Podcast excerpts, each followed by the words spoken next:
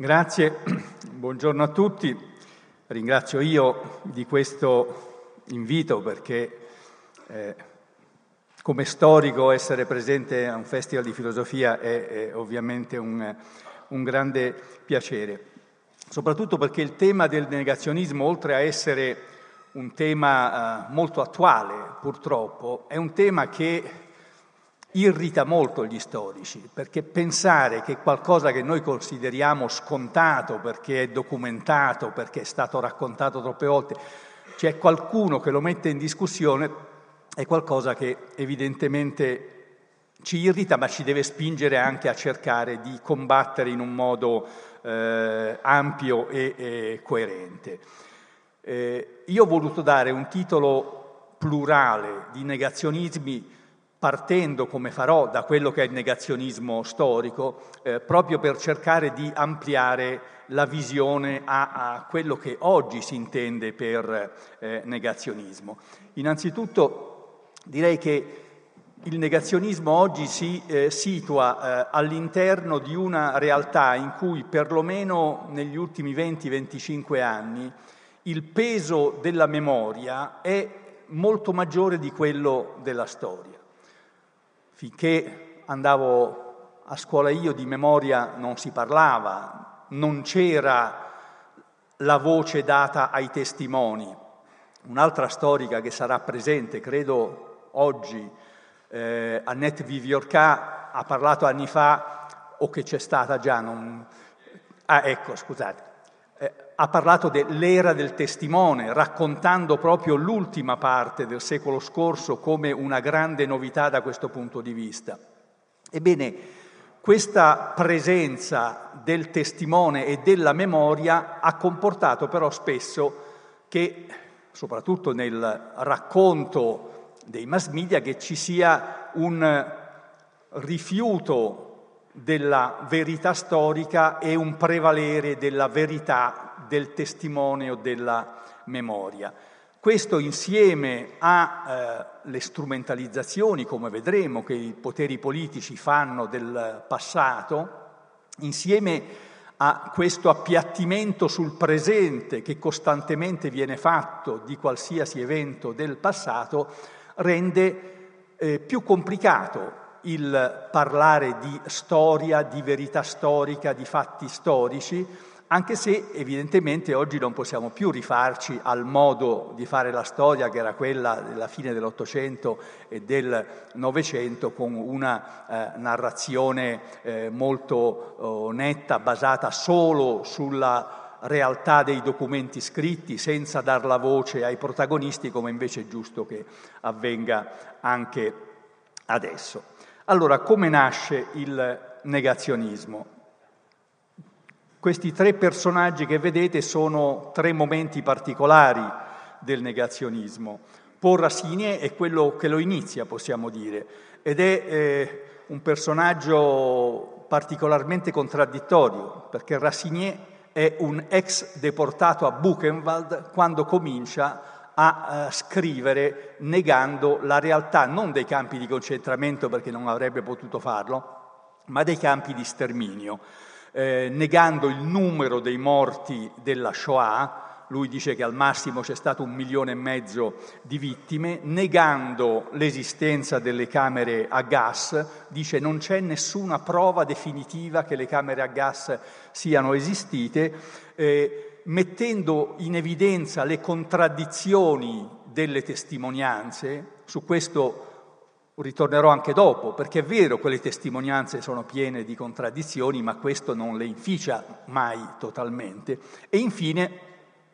sostenendo, cosa giusta da un punto di vista letterale, ma totalmente sbagliata da un punto di vista storico, che siccome non esiste un ordine scritto di Hitler distruggete gli ebrei,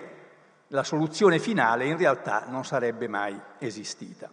Un momento successivo è quello in cui invece Robert Forisson nel 1979, quindi siamo in un periodo in cui della Shoah non ne parlano solo in pochi, pochi studiosi, eh, le comunità ebraiche, cioè, ma ne parla tutto il mondo. In Italia nel 1978, se non sbaglio, eh, la eh, televisione fa vedere il serial, come diremmo oggi, Holocaust, eh, che ha avuto un enorme impatto in tutto il mondo per far conoscere al grande pubblico quello che è stata la distruzione degli ebrei, la loro vita, le loro sofferenze e la loro tragedia. Quindi diventa un qualcosa che appartiene a tutti, non soltanto a degli ambiti ristretti. Ebbene, Forisson fa la sua battaglia fondamentale contro il diario di Anna Frank. A parte il fatto che la povera Anna Frank termina il suo diario ben prima di andare ad Auschwitz, perché poi non l'ha potuto più ovviamente eh, scrivere, eh, Forisson mette in evidenza le contraddizioni anche qui della memoria rispetto alla storia eh, che eh, Anna Frank, rinchiusa come sappiamo, senza la possibilità di sapere bene quello che succede fuori, eh, scriveva. E sulla base di questo cominciava anche lui a ripetere le cose che già Rassinier aveva fatto. Forisson era un professore di letteratura francese all'Università di eh, Lione, venne sospeso dall'insegnamento per queste sue posizioni. Ci fu una grande polemica su cui poi eh, tornerò anche per la prefazione al suo libro che venne scritta. Nello stesso anno nasce negli Stati Uniti l'Institute of Historical Review in California, che fa una battaglia in cui dice noi vogliamo revisionare la leggenda della Shoah così come c'è stata narrata. Il caso ultimo è quello del 1996 quando David Irving, un professore di storia inglese, quindi gli storici, come vediamo, non sono immuni dall'aver aiutato la nascita e la crescita del negazionismo, eh, accusa, porta uh, in un'aula di tribunale un'altra storica, Deborah Lipstad, che l'aveva accusato di negazionismo e lo porta per diffamazione in processo. Su questa vicenda due anni fa è uscito un bel film, La verità negata, che forse molti di voi hanno visto. Naturalmente il giudice condanna David Irving e ritiene che accusarlo di negazionismo è vero, è possibile perché lui nega dei fatti che sono stati acclarati. E nel corso di questo processo un altro grande storico inglese, Evans, è eh, chiamato a scrivere una eh, perizia di parte, possiamo dire, che diventerà poi uno dei libri, è stato anche tradotto in italiano, più belli che ci sono, scusate, per comprendere la dinamica della Shoah e anche del eh, negazionismo. Il negazionismo è stato legato al revisionismo anche perché molti negazionisti si chiamano revisionisti,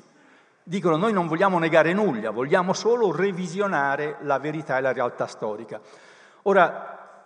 il revisionismo che nasce in modi completamente diversi, nasce da un punto di vista politico, pensiamo alle grandi battaglie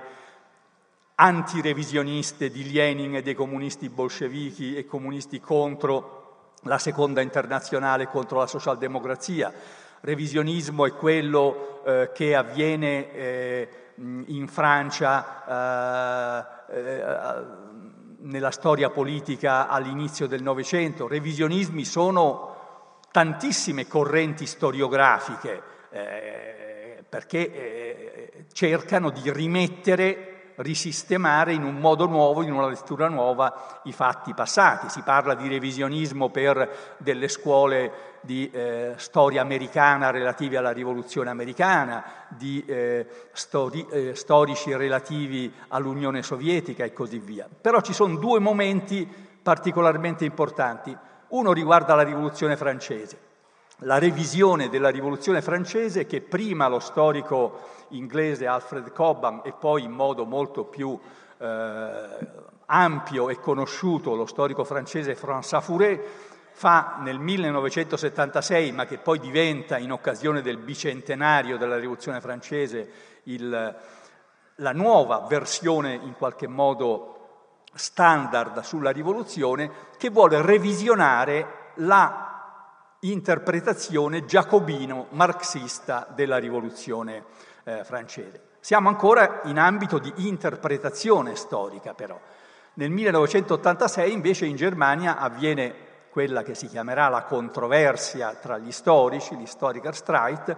in cui Ernst Nolte, che è un, a metà tra lo storico e il filosofo, eh, pone una domanda estremamente provocatoria ma che suscita un grande dibattito, e cioè dice l'arcipelago Gulag non è più originario di Auschwitz, il bolscevismo è l'antecedente logico e fattuale del nazismo. Ovviamente questa che può, e poi è stata anche una discussione storica, cronologica del rapporto tra le due esperienze storiche, i due totalitarismi, eccetera, ma messa come la metteva Nolte, era una sorta di non giustificazione del nazismo, ma certamente di eh, quasi assoluzione della sua colpa primaria di aver individuato nella razza il eh, motivo di eh, discriminare, uccidere e, e distruggere. La discussione è una discussione ampia, ho messo dall'altro lato la figura del filosofo Jürgen Habermas, che è quello che in modo maggiore replica a Nolte, ma questa è una discussione che in Germania significa discutere che cosa ha rappresentato la Shoah nella storia e nella memoria tedesca, qual è la nostra identità e appartenenza nazionale dopo Auschwitz, cosa significa parlare, come molti parlano e hanno parlato di colpa collettiva rispetto alla Germania, Auschwitz è un caso unico oppure invece può essere paragonato e confrontato a tutti quanti gli altri eh, genocidi. Una piccola parentesi sulle leggi che riguardano il negazionismo, perché come vedete la prima legge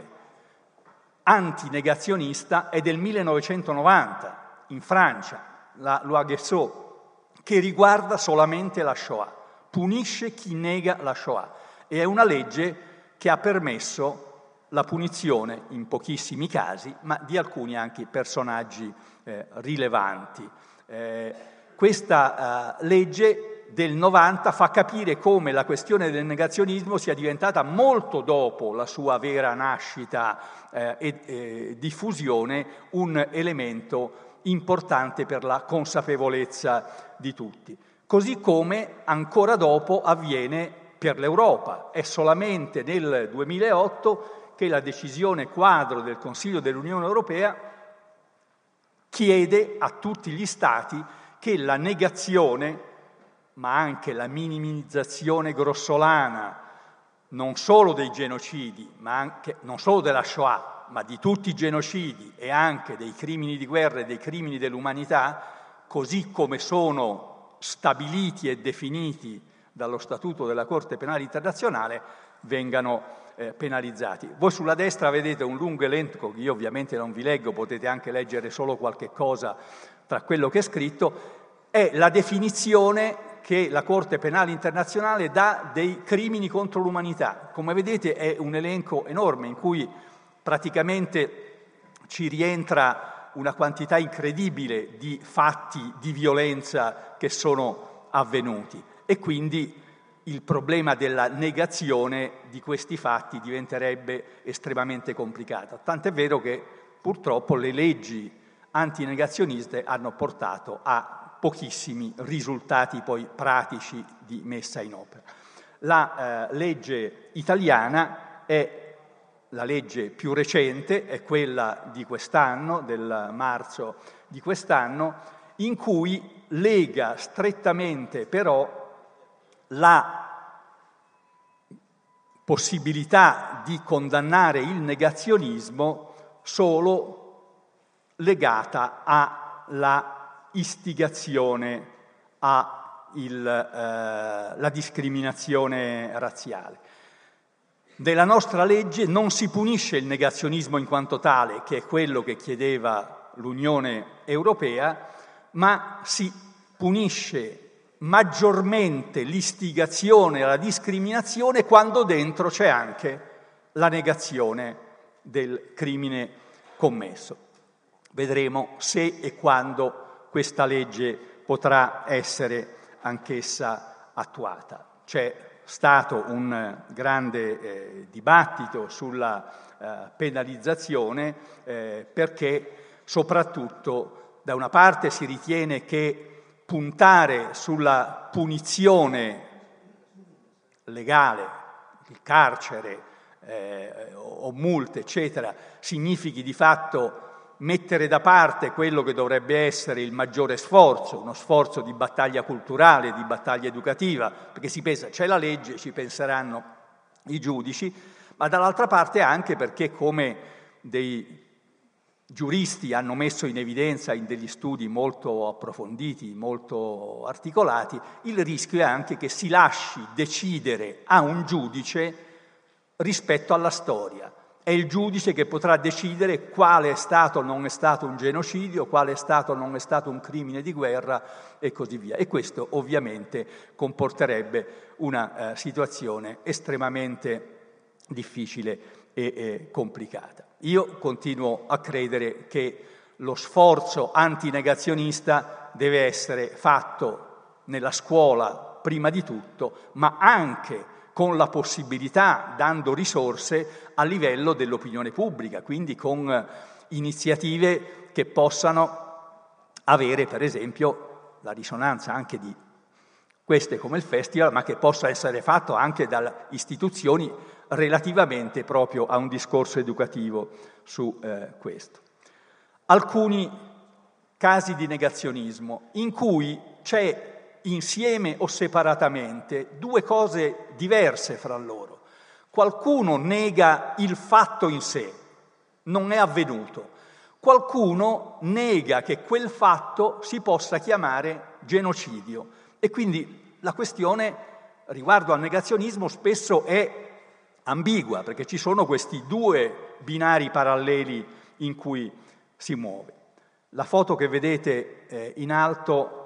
è quella eh, a sinistra, sì, eh, è quella di Rant Dink, un eh, giornalista turco di origine armene che è stato assassinato nel 2007 eh, proprio per le sue battaglie per il riconoscimento del genocidio degli, degli armeni. Eh, la stessa battaglia che il premio Nobel Pamuk aveva fatto, eh, Pamuk era stato anche lui incriminato in base a una legge turca che diceva che non si può eh, infangare il nome dello Stato turco, quindi non era una legge negazionista ad hoc, ma di fatto veniva usata nei confronti di chi parlava del genocidio degli armeni. La foto che vedete a fianco è quella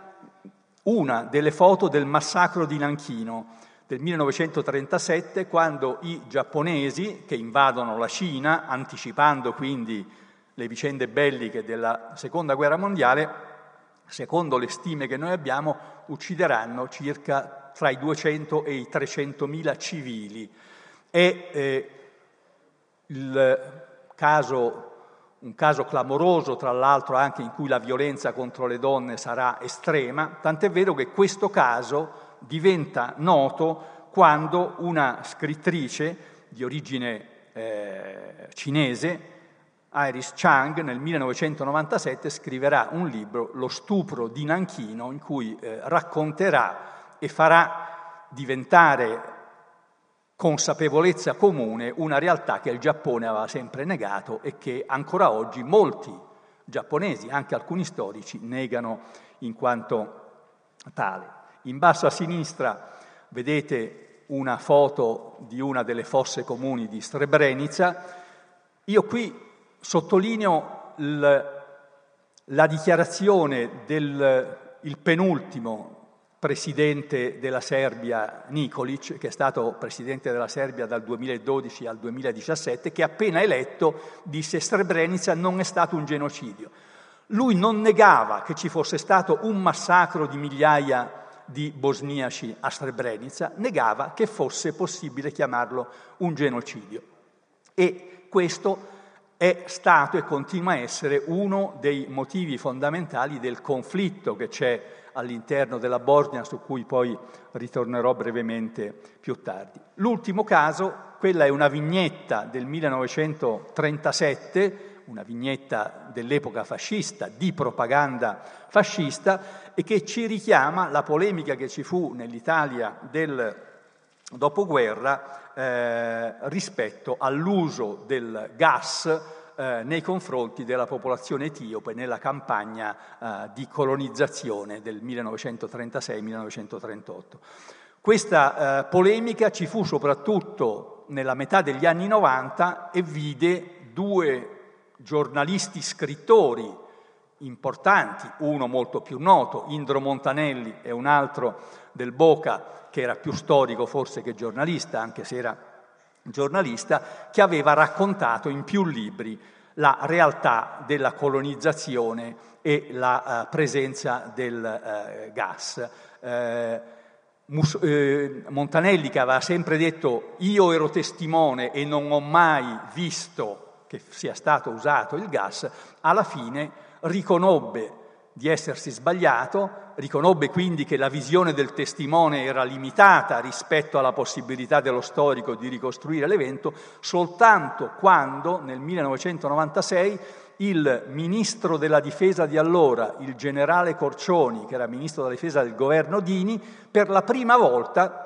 sulla base di documenti che il Ministero della Difesa aveva da uh, eh, 70 anni, disse è vero, l'aviazione ha usato su ordine di Mussolini e fece vedere tutti i eh, eh, telegrammi con cui Mussolini si congratulava dell'uso del gas, eccetera. Ecco, quindi pensate che l'Italia, che era da molti decenni una repubblica, una democrazia, ha atteso il 1996 per porre fine a una negazione che molti facevano e credevano di essere in qualche modo legittimati a, a fare. Sono tanti i casi di eh, negazionismo, io voglio solo elencarvene qualcuno eh, senza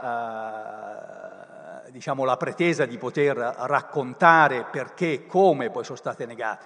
La negazione avviene spesso da parte dei responsabili, da parte degli eredi politici dei responsabili e dei carnefici, a volte da parte anche di governi successivi che però non vogliono portare il peso eh, di dire che il proprio popolo, il proprio governo, sia pure tempo addietro, si è comportato in un modo così disonorevole. E quindi eh, gli altri casi qui sono quello della Cambogia di eh, Pol Pot, pensate che i Khmer Rossi, che furono cacciati dall'arrivo eh, dei vietnamiti nel 1979, mantennero il seggio alle Nazioni Unite fino al 1992, perché l'accordo tra Cina e Stati Uniti fu lasciamo il seggio ai Khmer Rossi e non diamolo al nuovo governo che invece era un governo, non certo un governo democratico, ma un governo che comunque non era più genocidario, anzi aveva posto fine al genocidio. Di nuovo c'è la Bosnia, le negazioni reciproche che in occasione anche dei processi che ci sono stati nel Tribunale internazionale per l'ex Jugoslavia da parte di serbi, creati, bosniaci, in cui ogni volta eh, si è contenti quando viene eh, condannato il nemico e ci si arrabbia quando viene condannato il proprio rappresentante, rende chiaro quanto fosse e sia complicata la eh, realtà. Cina, piazza Tiananmen, è ancora una negazione ufficiale. Il governo cinese, il Partito Comunista Cinese, negano che ci sia stato quel massacro di migliaia di studenti che tra l'altro in parte è avvenuto anche sotto gli occhi di, eh, molti, eh, di molti testimoni. E infine il genocidio dei Tutsi che oggi è molto più negato di quanto sia avvenuto subito dopo i fatti, eh, in parte non so se con la giustificazione, ma cerco di darmi una spiegazione perché il governo attuale, che è lo stesso che pose fino al genocidio, è diventato un governo sempre più dittatoriale, autoritario eh, e quindi eh, la necessità di combatterlo eh, porta spesso i suoi oppositori a dire ma forse il genocidio poi non c'era, siamo stati tutti a combatterci gli uni contro gli altri. Altri casi che metto qui con il punto interrogativo. Il primo è quello di quello che è stato il, vero primo genocidio del Novecento, quello degli Herero che abitavano l'attuale Namibia da parte dei, eh, dei, tedeschi, la Germania solo in questi ultimi anni ha riconosciuto le colpe del proprio vecchio governo eh, nel organizzare questo uh, genocidio. Il secondo caso è quello della distruzione della moschea di Babri Masjid nella città di Aidoia nel dicembre del 1992, che ha costituito un punto di rottura nella storia dell'India e anche dei rapporti tra la maggioranza hindu e la minoranza, ma una minoranza di milioni e milioni, anzi di centinaia di milioni di persone musulmani perché venne distrutta sulla base di una istigazione politica e poi di una grande manifestazione hindu popolare, perché si voleva negare quell'edificio come simbolo, come momento identitario, si voleva distruggere una certa memoria perché si riteneva che era stato costruito la eh, moschea di Babri Basid sulla, eh, sul luogo dove esisteva prima un tempio hindu dedicato al dio Ram e addirittura molti sostenevano che lì era nato il dio Ram e quindi era stata una offesa che non poteva essere dimenticata neanche secoli, secoli e secoli successivamente. In basso vedete una fotografia dei campi di concentramento che gli inglesi britannici eh, hanno costruito negli anni 50 in Kenya, nella loro lotta contro il popolo Kikuyu e contro i guerriglieri Mau Mau, che fu una delle battaglie di decolonizzazione più violente che ci furono in quegli anni. Beh, fu soltanto nel 2006 quando una giovane storica Carolyn Elkins scrisse un bellissimo libro, che la realtà di questi campi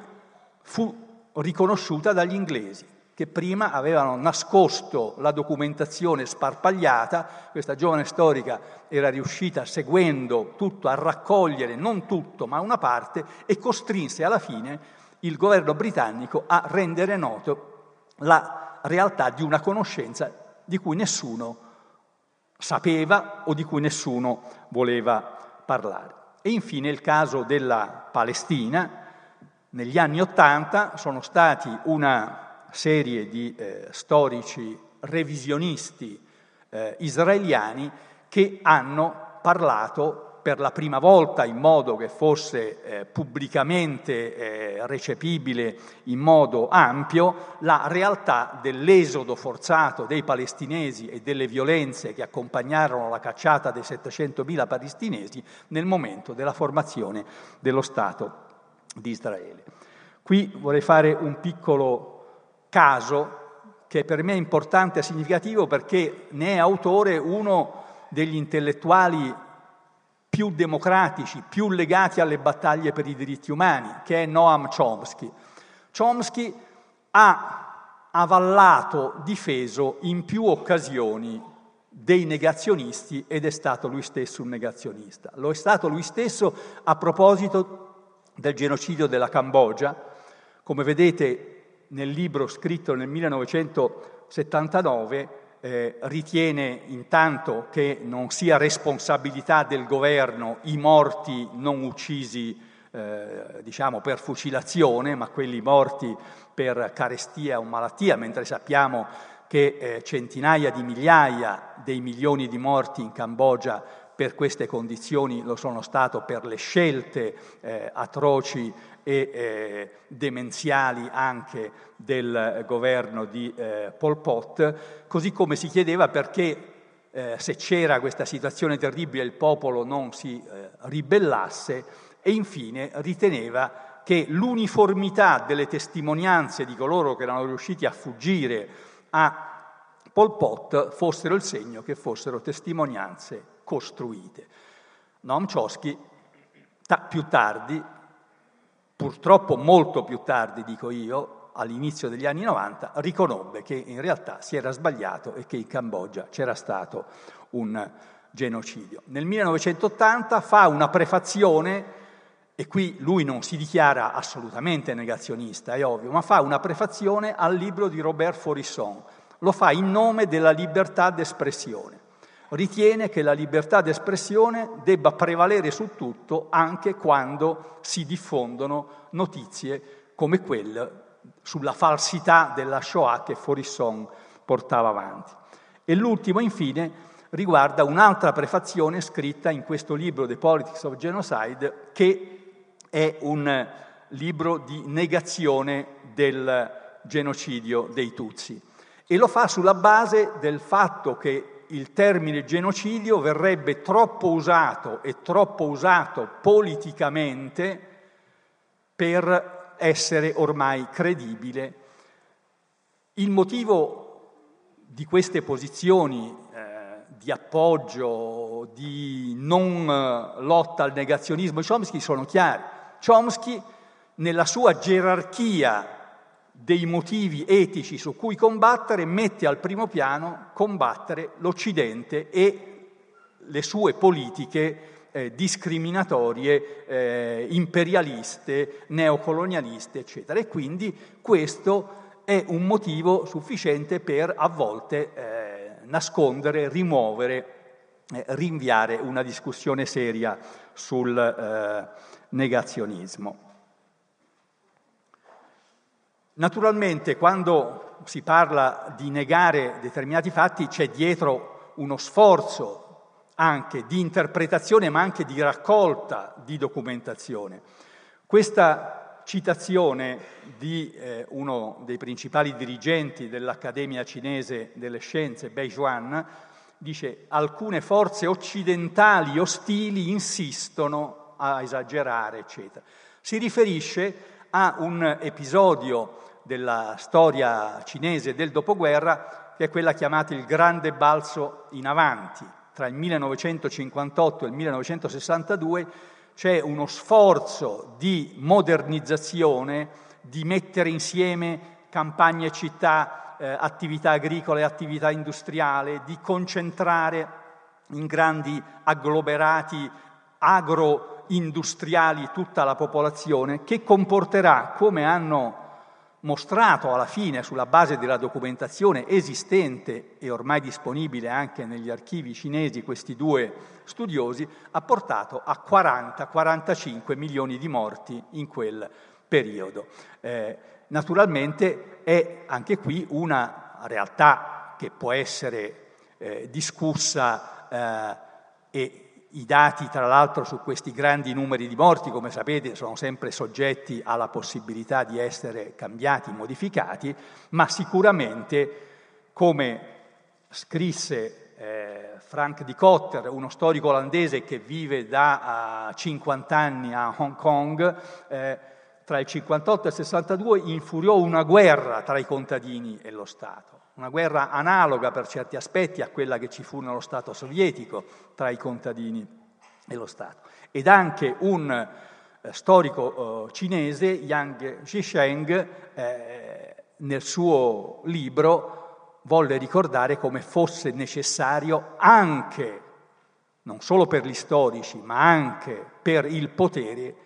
la necessità di riconoscere non soltanto i propri punti luminosi, ma anche l'oscurità del proprio comportamento. Per rimanere legati a una vicenda simile, che è quella della carestia che si ha in Ucraina nel 1932-33, che è stata chiamata dagli ucraini con una loro parola Holomodor. Holomodor vuol dire in ucraino uccidere per fame, cioè è un, una parola unica in qualche modo. E qui ho voluto mettere due testimoni occidentali dell'epoca che andando in giro per eh, l'Ucraina, naturalmente portati in giro dalle autorità e quindi che avevano ben evitato di fargli vedere quello che succedeva, eh, al loro ritorno scrissero queste testimonianze. La prima è diventata famosa perché il giornalista Walter Duranti, che la, scri- che la scrive, il giorno prima, l'anno prima, scusate, aveva vinto il premio Pulitzer, quindi era un grande giornalista. E dopo questa dichiarazione, vedete, non c'è fame o morte per inedia, ma una dilagante mortalità per malattie dovute alla malnutrizione. Beh, gli altri giornalisti dissero finalmente abbiamo la definizione di cos'è l'understatement e eh, lui ce l'ha data in modo preciso. L'altra è il grande dirigente radicale socialista francese Herriot che nel momento in cui eh, la Francia cercava un riavvicinamento con l'Unione Sovietica eh, decide non di dire non so niente, ma di dire non ho visto, quindi per conto mio non è successo assolutamente nulla. Qui vorrei fare una brevissima eh, parentesi sui testimoni, sul ruolo che i testimoni hanno. Qualche anno fa un, eh, uno storico, eh, Christopher Browning, uno storico americano, ha scritto un libro bellissimo, eh, Lo storico e il testimone, eh, pubblicato anche in italiano, in cui racconta un processo che ha luogo in Germania nel 1972 sui eh, responsabili del campo di Starokovice dove erano stati uccisi eh, centinaia e migliaia di eh, ebrei. In questo processo, che manderà assolti i criminali nazisti, lui riesce a eh, ricostruire come le memorie dei testimoni, che erano persone che avevano vissuto nel campo,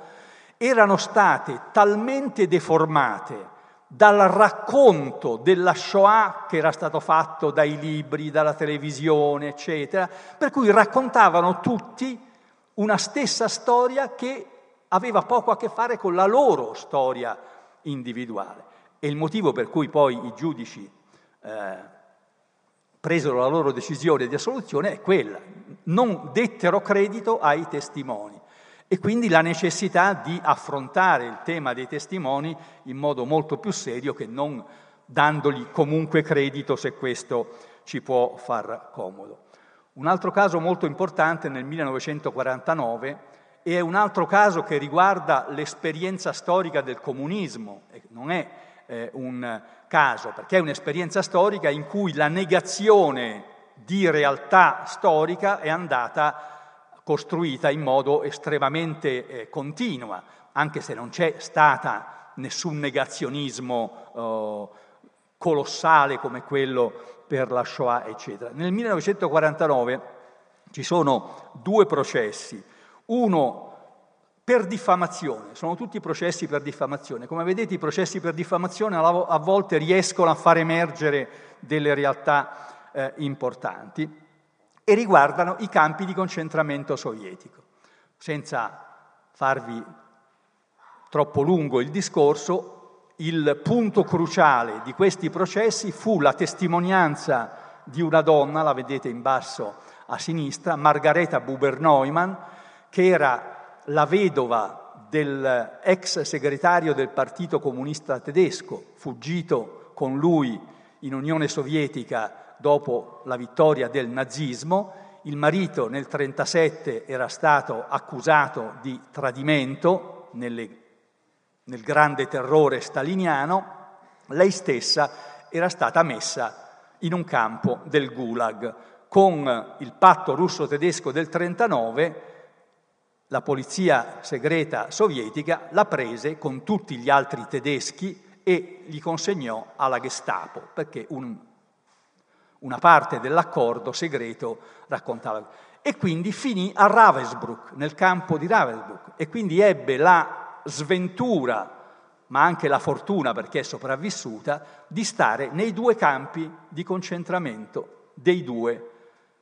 totalitarismi, sovietico e nazista e quindi raccontava la sua verità. E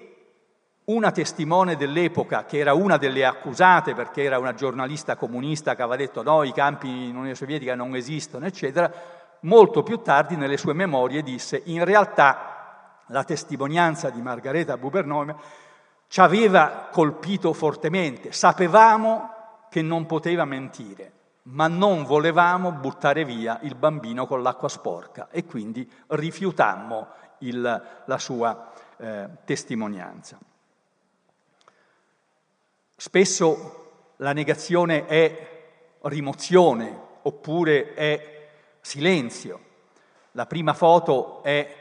un'altra foto che riguarda il colonialismo italiano, è il massacro di Debra Libanos, dove eh, migliaia di eh, religiosi e di eh, eh credenti copti furono uccisi nella uh, reazione che eh, nella uh, reazione violenta che il maresciallo Graziani fece in seguito a, a, un attentato che era stato fatto contro di lui e di Debra Libanos per tantissimo tempo, fino a che non ne parlò per l'appunto del Boca, non si seppe, non si seppe nulla.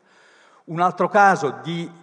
mh, mm, crimine nascosto per decenni è quello delle cosiddette donne di conforto coreane. Le donne di conforto erano le donne schiavizzate, prese come schiave dal, uh, dai soldati giapponesi e utilizzate per i loro piaceri sessuali. Eh, solamente quando dei ricercatori giapponesi riuscirono a ottenere da alcune di loro, sopravvissute ormai vecchie, delle testimonianze, venne alla luce questa realtà che oggi è ben conosciuta, ma che molti storici giapponesi continuano ancora a negare. E quindi non è un problema solo di gente comune, anche molti storici in realtà sono vittime di questa paura del denigrare la propria identità o il proprio popolo. L'altro caso è quello del massacro dei comunisti eh, indonesiani, che eh, solamente in un film eh,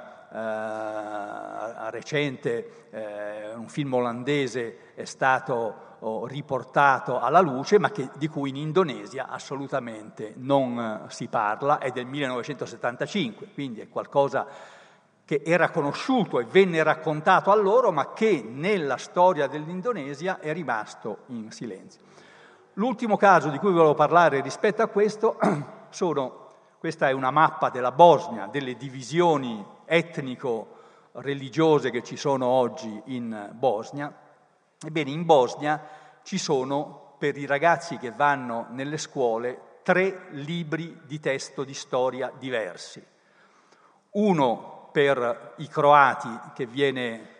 stampato a Zagabria, uno per la minoranza serba che viene stampato a Belgrado e uno per i eh, bosniaci musulmani che viene stampato a Sarajevo.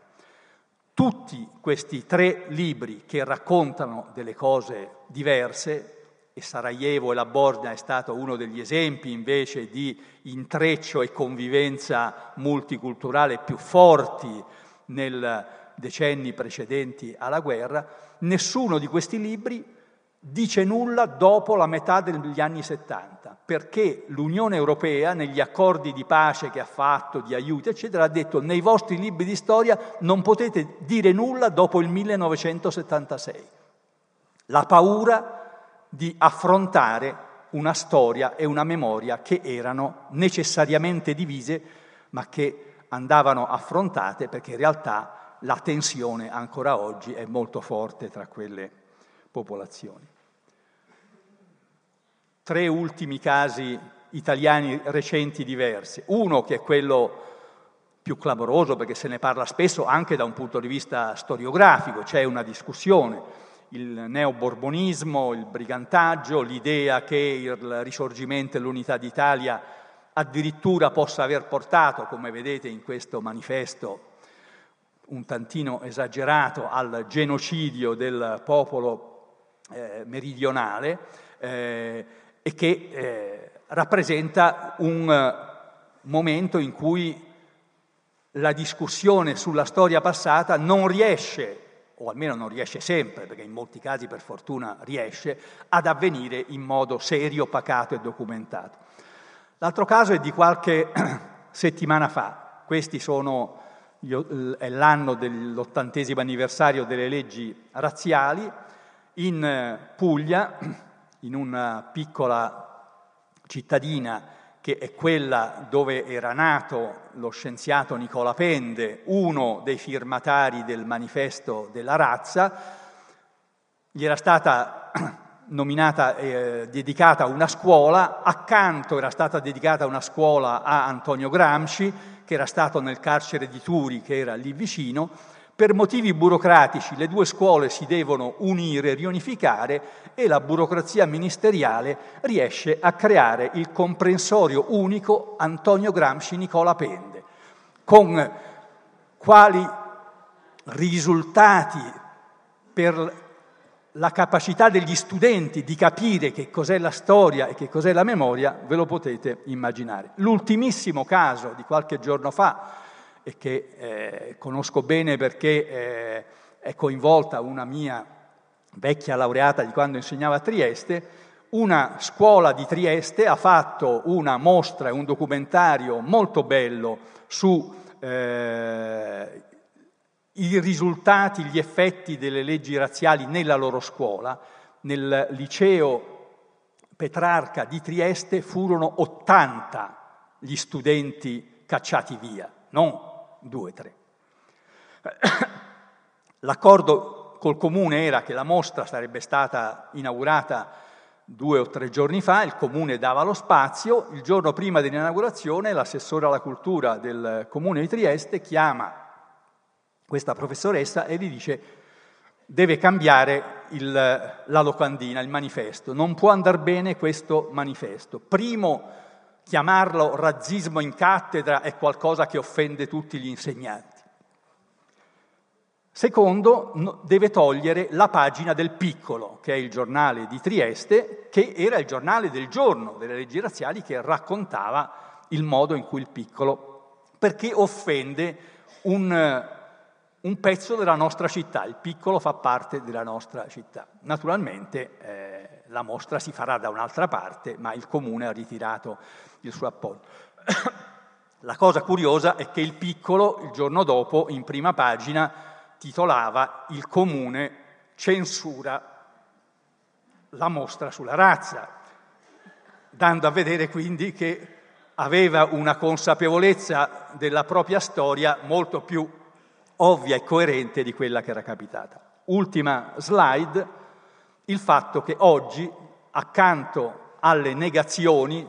negazioni che ci sembrano incredibili, qui sono le due più famose che eh, viviamo ancora oggi, quella dell'allunaggio nel 1969 e quello della distruzione delle torri gemelle l'11 settembre 2001, ci sono le invenzioni storiche che hanno un ruolo a volte molto importante. La prima è la donazione di Costantino e fino a quando Lorenzo Valla nel 1440 non dimostrò con rigore filologico che non era vera, che era un falso, beh, nei secoli precedenti si era vissuti e quindi ci si era anche eh, comportati eh, rispetto a quella eh, credenza. L'altro caso è quello del falso più clamoroso del XX secolo, i protocolli dei Savi di Sion, che viene pubblicato per la prima volta nel 1903 e che è costruito con materiale assemblato in gran parte falso, in parte vero, dalla polizia eh, segreta eh, zarista e che viene poi diffuso però enormemente. È ancora un libro che viene letto, diffuso in tantissimi paesi. Uno dei suoi maggiori diffusori all'inizio degli anni venti fu per esempio Henry Ford, che disse non solo è vero, ma dobbiamo prenderlo sul serio e quindi lottare contro il complotto dei librei. L'ultimo, un piccolo caso italiano, che è quello relativo ai falsi diari di Mussolini, eh, su cui però, fino a che non ci fu il lavoro estremamente preciso dello storico italiano Mimmo Franzinelli, autopsia di un falso, molti, anche giornali seri, eh, dettero credito alla esistenza di questi falsi che erano stati costruiti da due eh, in molto inventive e molto brillanti sorelle di una certa età che avevano deciso di fare i soldi in questo modo. Grazie, arrivederci.